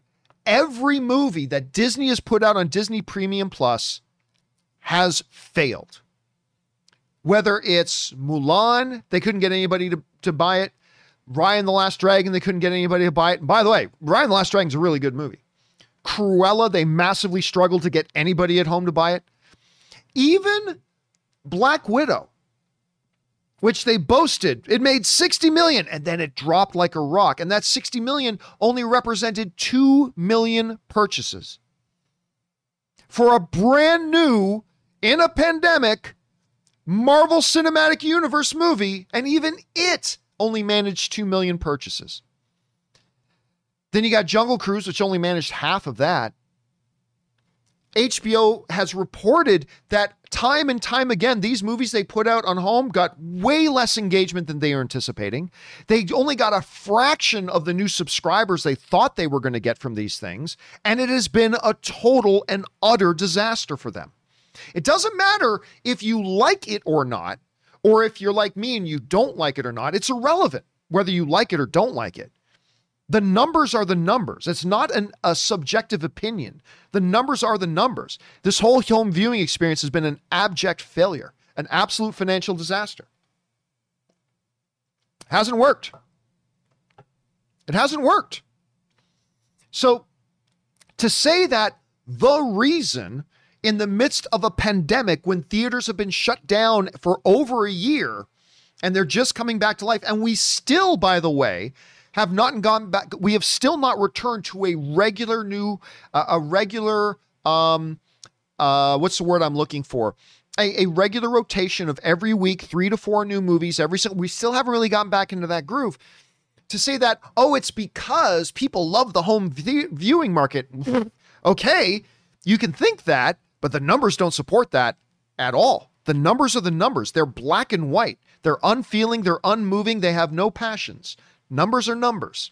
And it has been a colossal failure up till now. Up till now. That doesn't mean it would continue to be a colossal failure. Who knows what would happen over the next two, three, four, five years? We can all have our opinions about what might happen later on. So we don't know. We'd just be guessing. What isn't a guess is that up until this point, the numbers do not lie. However, you try to spin it, they have been a colossal failure. A colossal failure. There's a reason why up until an MCU movie in Black Widow came out that that Disney always kept the numbers secret. Shh, don't tell people. Don't tell people how nobody has been renting our premium access movies. Don't tell, don't talk about it. Shh. And then finally when they had one, a Marvel movie that made some money, they got 2 million households to get it. Okay. 2 million. All right. That's the only time they ever came out then and said, oh, hey, look, everybody, we had 2 million purchases. And it took the first Marvel movie in over a year to do it. And then you had the biggest movie star in the world, Dwayne The Rock Johnson, have another one come out, and those numbers dropped in half. So, yeah, it, it just, It is what it is. So I got to disagree with you, Omar. Again, we're you and I aren't debating about whether it's a good experience or a bad experience. You and I aren't debating whether it's good for movies or bad for movies. We're not debating about whether it could be better in the future or maybe not better in the future. Those are all different discussions and different debates, and those are good discussions to have. But on the thing of what is the black and white reality right now, I got to disagree with you, brother. I got to disagree.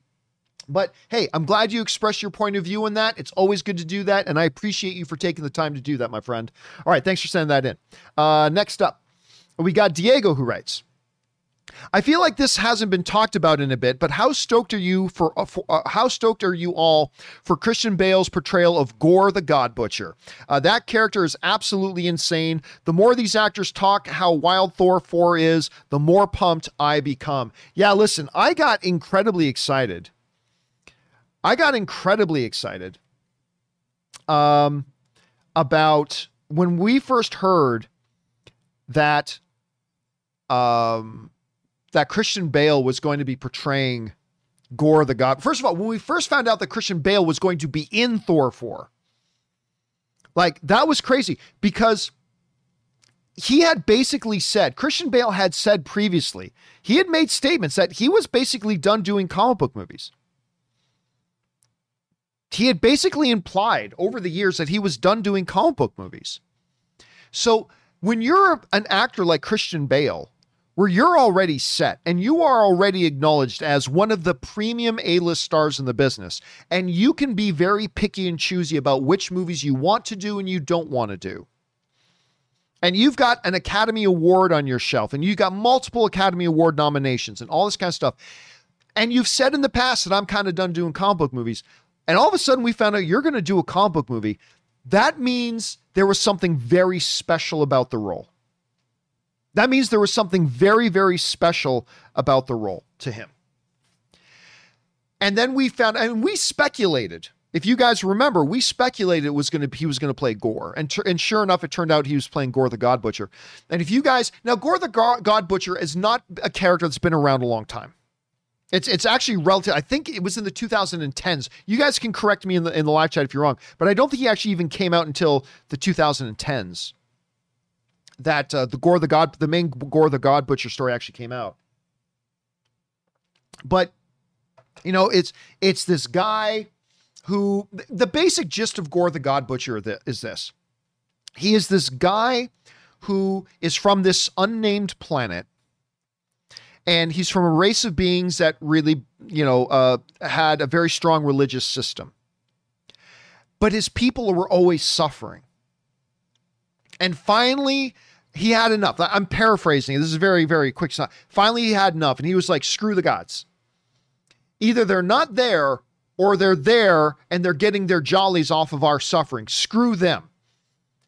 And ultimately, he kind of became. He went on this mission that he was going to go throughout the universe and kill all the gods, which ultimately then leads him across Thor, right? And so it's it's a fabulous story. How close, how much Taika is going to adapt that from the original comic, who knows? But the character himself is fascinating, and being played by Christian Bale is fantastic. It's absolutely fantastic. So very stoked, Diego. Very very stoked indeed. All right, uh, next up.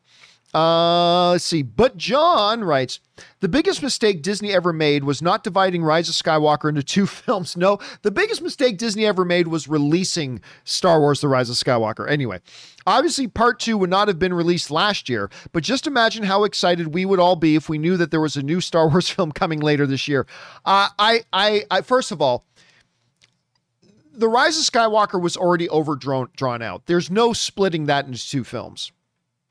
Number two, I personally, just me personally, I'm sure there are those out there. Absolutely. I'm just saying for me personally, I don't personally know anybody that if there was a Star Wars The Rise of Skywalker Part 2 coming out next month, I don't personally know anybody that would be really excited about it.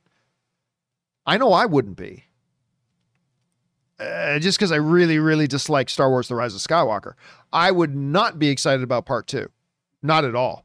So Um, but again, that's the beautiful thing about film, dude. It's it's all subjective. There are some who love The Rise of Skywalker, and that's awesome. I celebrate that.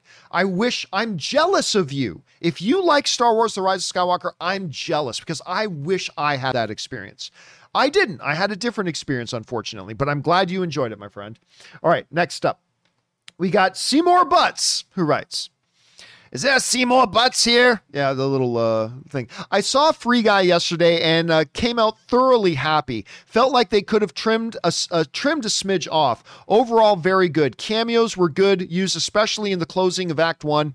Uh, cameo, I had to see uh, the credits just to make sure I was right. Yeah, there is. Just so you know, you'll have to look to find him.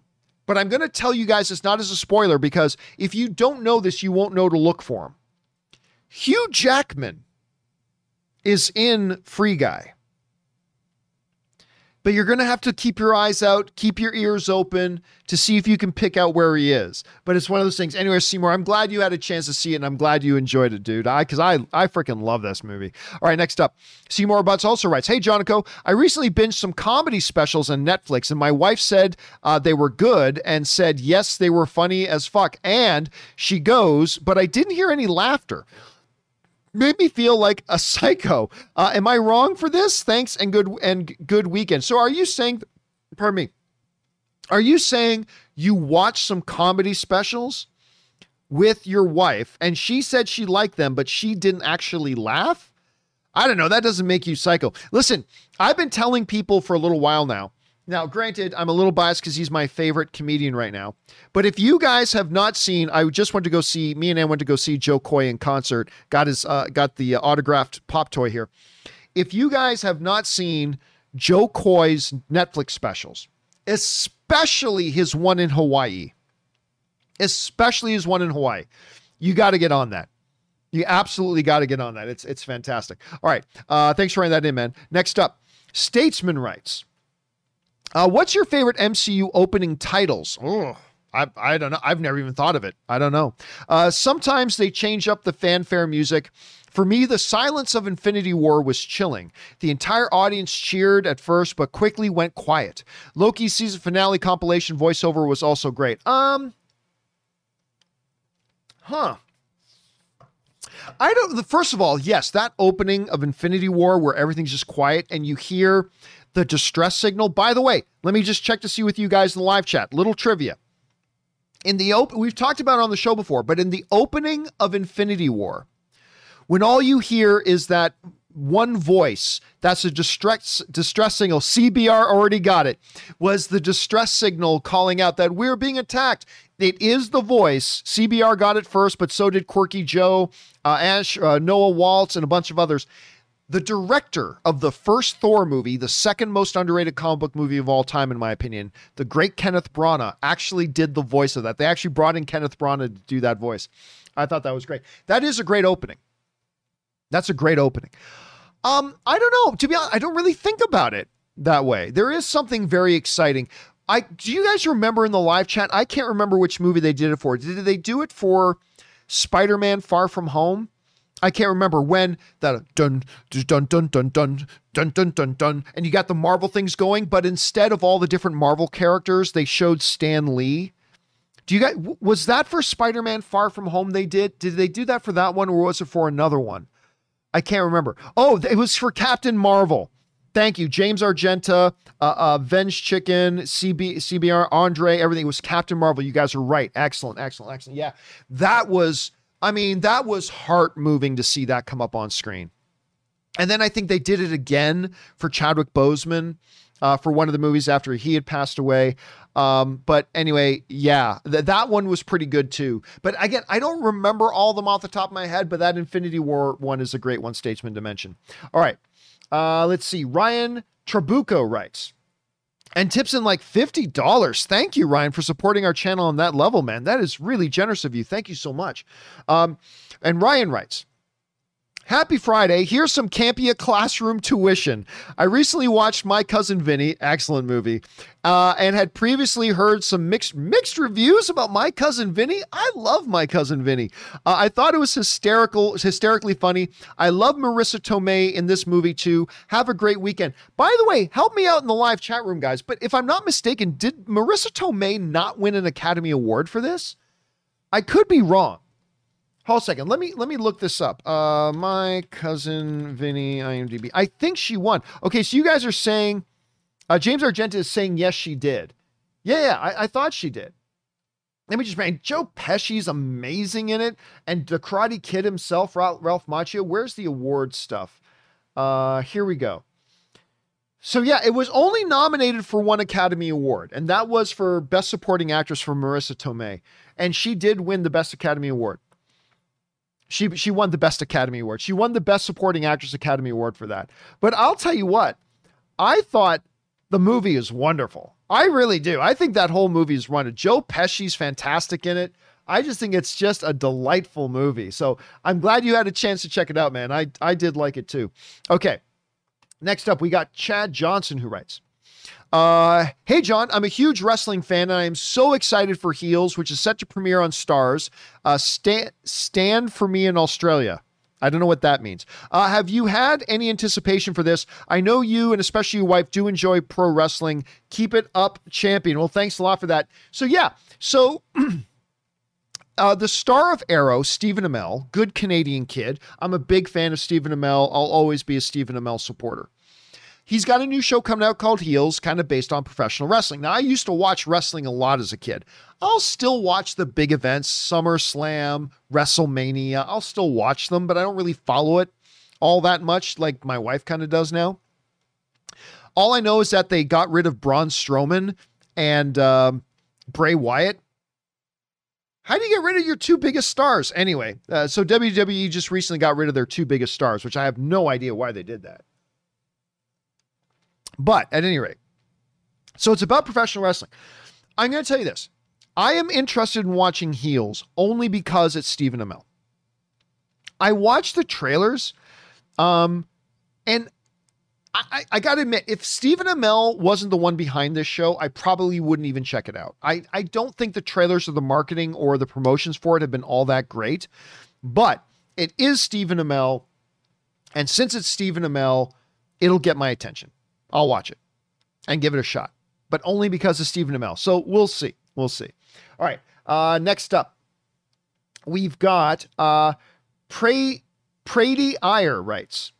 Uh, Hey, longtime listener from Asia. Well, thank you for writing in, man. I appreciate that. About the last Airbender Netflix series, the original creators were initially the showrunners, but later left the project due to creative differences. The word down the grapevine is Netflix wanted to change certain characters gay and certain characters to black. By the way, none of that has ever been verified. There are some people who started rumors about this and that, and none of that was ever. Just take that as complete bullshit. Just take it as complete bullshit. That has never been verified by any real source. So yes, there were some some bullshit thing started a, a rumor that this and that, but that has never ever been verified. Just keep that in mind. Just keep that in mind that it's 90% it's probably bullshit. 10% chance that maybe it's true, but 90% chance that that rumor is absolute bullshit. Anyway, Netflix wanted to change certain characters to gay and certain characters to black. They wanted Sokka to be gay and Toph, uh, Toph to be black. The original creators didn't want to make such changes. By the way, none of that's been verified either. That's that's just, stuff being made up uh, to the characters and changes in the storyline. For example, if Sokka was gay, how could he fall in love with the Moon Princess? The loss of her is very important for Sokka's character. I get that Netflix wants diversity. I too, I want it too, but it also has to serve the story and the characters. Uh, diversity for the sake of diversity sometimes ruins the original story. Netflix has done that mistake in the past, but what are your thoughts on this? All right. Number one, there's been no confirmation that any of that rumor is act- actually true at all. None of that. None of that. And if it was, there's been no verification at all that that's why the original show creators aren't involved anymore. None. No evidence, no proof of that whatsoever. Maybe there will be someday in the future, but as of right now, nothing says, there's nothing reliable out there that says any of that is true. Okay, just be clear about that. Second, And Andre Flores just said exactly what I'm about to say in the live chat. He just said exactly what I'm about to say. It doesn't change. So even if they wanted to do that, it doesn't change Sokka's character at all. Just change it from uh, what? By the way, what was the girl's name? What was the girl the the the, uh, the the princess's name that he fell for? I can't remember her actual name. Um, uh, I can't remember her actual name. Uh, you okay? Yeah. Well, instead of saying, you know, she's the Moon Princess, just make it the Moon Prince, and all of a sudden it's the exact same story. It's the exact same story. Except instead of Sokka being heterosexual and in love with a heterosexual female character, he's homosexual and he's in love with a homosexual character. It doesn't actually change the story at all. But again, it's irrelevant because nothing has said that this is true. Nothing at all has said is true. But if for some wild reason it is, you can do it and fundamentally not change the story at all. And just say instead of a moon princess, it's a moon prince. There. Now you got the exact same story. It's just that you have a gender difference. Other than that, it's the exact same story. But again, there's nothing there that says this is true. Nothing, nothing. Again, maybe information comes out down the road that does verify that it's true. But as of right now, there's nothing there to it. All right. Uh, next up. Uh, and oh, I guess this will be the final question today. This last one comes to us from Steven Schneiderman, who tips in like $20. Thank you so much for that, man. I appreciate that very much. He writes, Hey John, how you doing today? I'm doing great today, thank you. I was rewatching Combat Kai on Netflix. Do you mean Cobra Kai? And I can see why DC wants to cast. Oh, okay. So you meant Cobra Kai, not Combat Kai, the new show from Netflix, the spinoff of Cobra Kai. It's called Combat uh, Combat Kai. Anyway, on Netflix, and I can see why DC went on to cast Xolo uh, Mariondina. I never know how to pronounce his name, by the way, as Blue Beetle. We talked about this the other day. He was a good pick. Now it's being rumored that Tanner Buchanan could be eyed to play Jason Todd's Red Hood. By the way, that's a bullshit report. Um, now it's being rumored that Tanner uh, Buchanan could be eyed to play Jason Todd's Red Hood, uh, which would be uh, it would be released straight on HBO Max. And he was also asked who he would like to portray, and he said he would love to play Robin and even Nightwing along the way. What are your thoughts on this? Thank you uh, for the Beat movie show. I'm going to guess you meant the best movie show on the planet. Okay, so there is a rumor going around out there that one of the other kids from there, Tanner Buchanan, is going to be playing Red Hood in a straight to HBO Max series or movie. Be 100% clear about this. That has not come from any legitimate news source. Now, that does not mean, let me be clear, that does not 100% mean that it's totally fake. All right?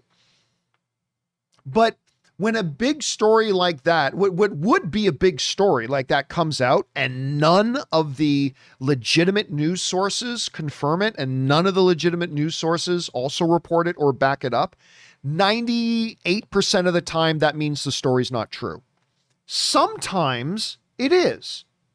Sometimes it is. But just be very clear right now that as of right now, none of the legitimate news sources, none of the legitimate news sources have, have, have even brought this up or mentioned it. So just be clear about that. So there's a very, very high probability that this is not true. If it were true, and now we're talking fantasy land. Uh, and by the way, RM sends in a super chat badge in live chat. Thank you, RM. Were it turn out to be true, hey, listen, Red Hood's a the, the story of Red Hood is really interesting. You know, a dead Robin that wasn't really dead comes back as this thing. I mean, it it could be very very interesting. Depending on how they wanted to do it and if they wanted to do it. Um, but again, uh, it, it's almost it's not even worth discussing because it's it does not come from any of the legitimate news sources, right? Like the John Campea show, a lot of other things. We're not legit news sources that's why I very, very rarely will like break scoops. I hear about a lot of stuff. I have a lot of stuff emailed to me every day, but very, very rarely, only like once every three or four months, will I actually let you guys know something that hasn't been out in the news yet. But even when I do it, I tell you guys, take it with a grain of salt because I am not one of the actual legitimate news trades.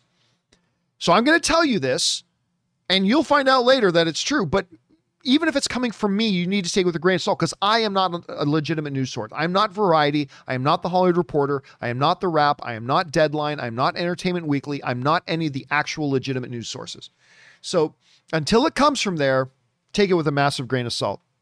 And by the way, Mufasa sends in a super chat badge in the live chat. Thank you so much, man. I, I appreciate that very much, dude. All right. Um, you know what? Uh, yeah, we got to wrap it up here today because I got to get ready for this thing tonight. Uh, but listen, there are still more questions to come from Anonymous, from Iceman, from James Argenta and Josh Mickle and others. Listen, guys, don't worry. A little bit later tonight, uh, Robert Meyer Burnett is going to do a companion video for me because I'm going to be out tonight, but he's going to do a big companion video and he's going to get us all caught up on all the questions that have been sent in. So if you sent in a question and it hasn't been answered yet, check it out. Uh, check out the companion video. It'll come out much later tonight. Uh, it'll certainly be out before tomorrow's show, and you should you see your question there. Anyway, guys, that'll do it. For today's installment of the John Campea Show, thank you guys so much for being here and making this show part of your day. Big thanks to Robert Meyer Burnett for being here, to all of you for making this show part of your day, and a special thank you to all you guys who sent in those live comments and questions. Number one, because you gave us great fun things to talk about, but number two, you supported this channel financially along the way, and all of us involved at the John Campea Show, thank you guys so very much for that support. Okay, guys, remember to do the four main things stay smart, stay safe, take care of yourselves, and take care of the people around you. That'll do it for me, guys. My name's John Campea, and until next time, my friends, bye bye.